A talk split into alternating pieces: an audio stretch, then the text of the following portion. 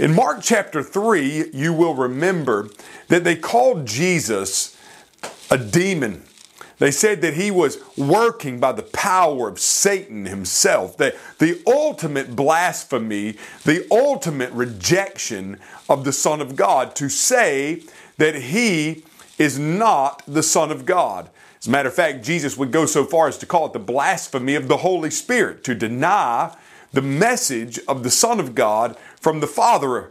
And so when we think about this today and we think about where Jesus is in the teaching ministry, all of a sudden here in chapter 4, Jesus now shifts and he starts to use what's known as the parable. Now, parables are something that was actually foretold of in the Old Testament. It was told in the Old Testament that the Messiah would come and that he would teach in parable. Well, as Jesus is teaching in parables, what we see is that Jesus gives us uh, just uh, earthly stories, earthly descriptions, almost earthly illustrations, but they have heavenly meanings. And this is the why we have to pick these uh, parables apart to really uncover what Jesus was meaning and what Jesus was saying and what Jesus was trying to convey and to teach his disciples. And that's what we try to do here on New Horizons is walk through some of these things and show you the deeper meanings and what God uh, was ultimately saying uh, through the Lord Jesus Christ in these parables. But, but here in chapter 4, uh, the disciples are now going to ask Jesus about the parables. It begins in verse number 10. It says, When he was alone with the 12, so Jesus has made his way from the seashore there in Galilee where he taught the parable of the sower. That's what we talked about yesterday. And Jesus has made his way from the seashore. Now he's just him and the 12. And the Bible says that those who were around him asked Jesus about the parables. And Jesus answered, The secret of the kingdom of God has been given to you.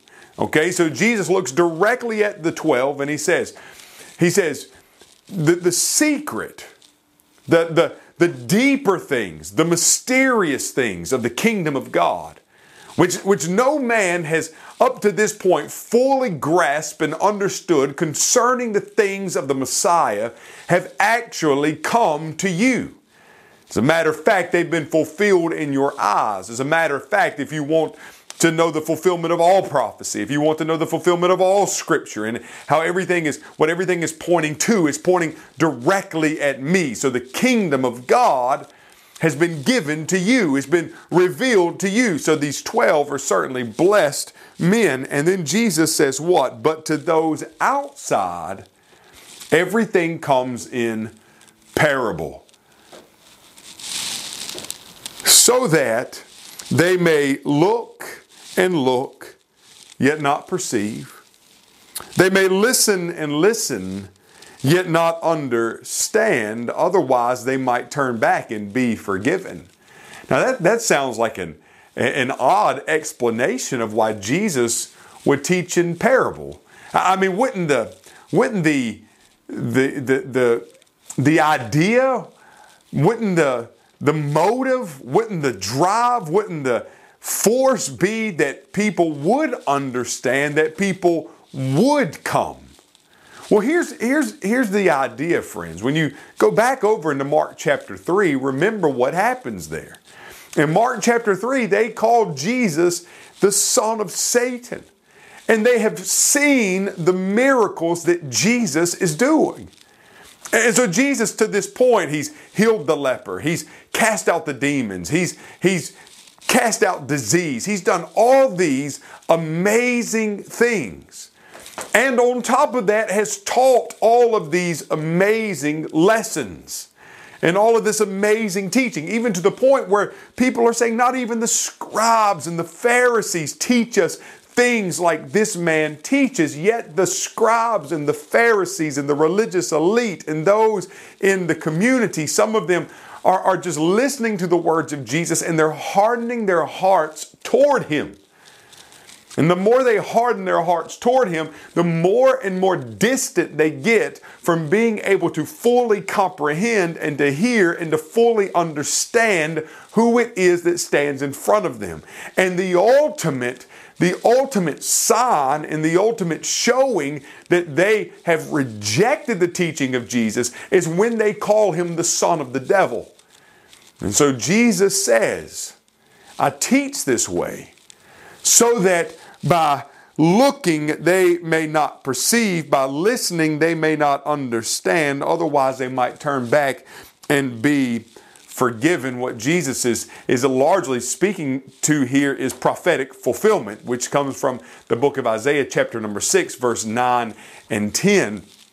And, and what Jesus is giving here is, is really a prophetic warning. You, you see, you see here, here's the thing if, if Jesus continues to teach openly, if he continues to teach plainly, if he continues to teach in such a way where, where, where the understanding is, is just wide in the open, and they continually reject him, the book of Matthew, the book of Luke, in, in the same type of teaching and parable indicates that their judgment, their punishment would be more severe.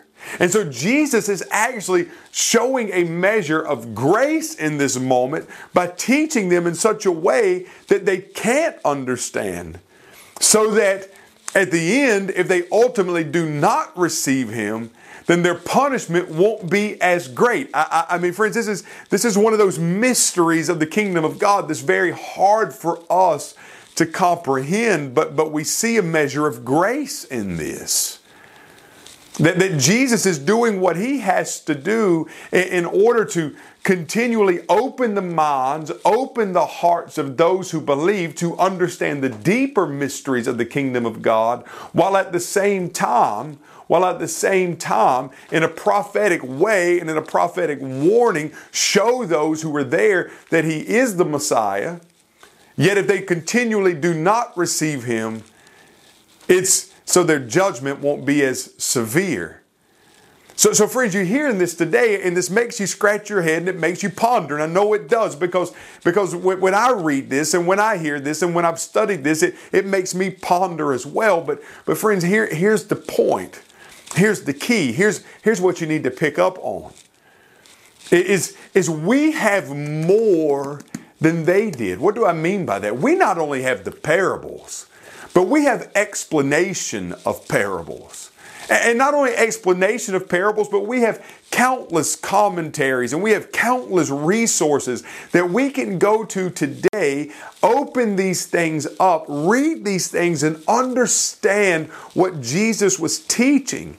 And so, for us, for us to not receive these things, for us to further harden our hearts against these things, imagine the judgment and the punishment for us if we don't receive them because we have the fullness of the scope of the work of God through the Lord Jesus Christ in the death on the cross of Calvary and his resurrection and his ascension and the fact that he's coming back. So we have more than any other generation has ever had at our fingertips.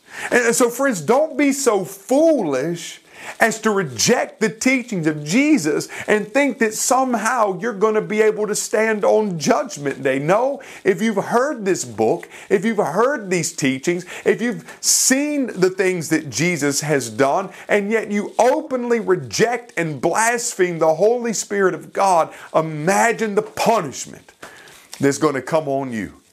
And so, friends, what I want to encourage you to do today is to take the teachings of Jesus, to, to study the teachings of Jesus. This is something that come to me recently. I mean, you know, you, you come to these passages that are written in red. These are the words of our Lord and Savior Jesus Christ. How much do we really take time to read them and to ponder them and to see what Jesus has for us? I want to encourage you to dive deep into the scriptures, to dive deep into the parables, to see what God has for you.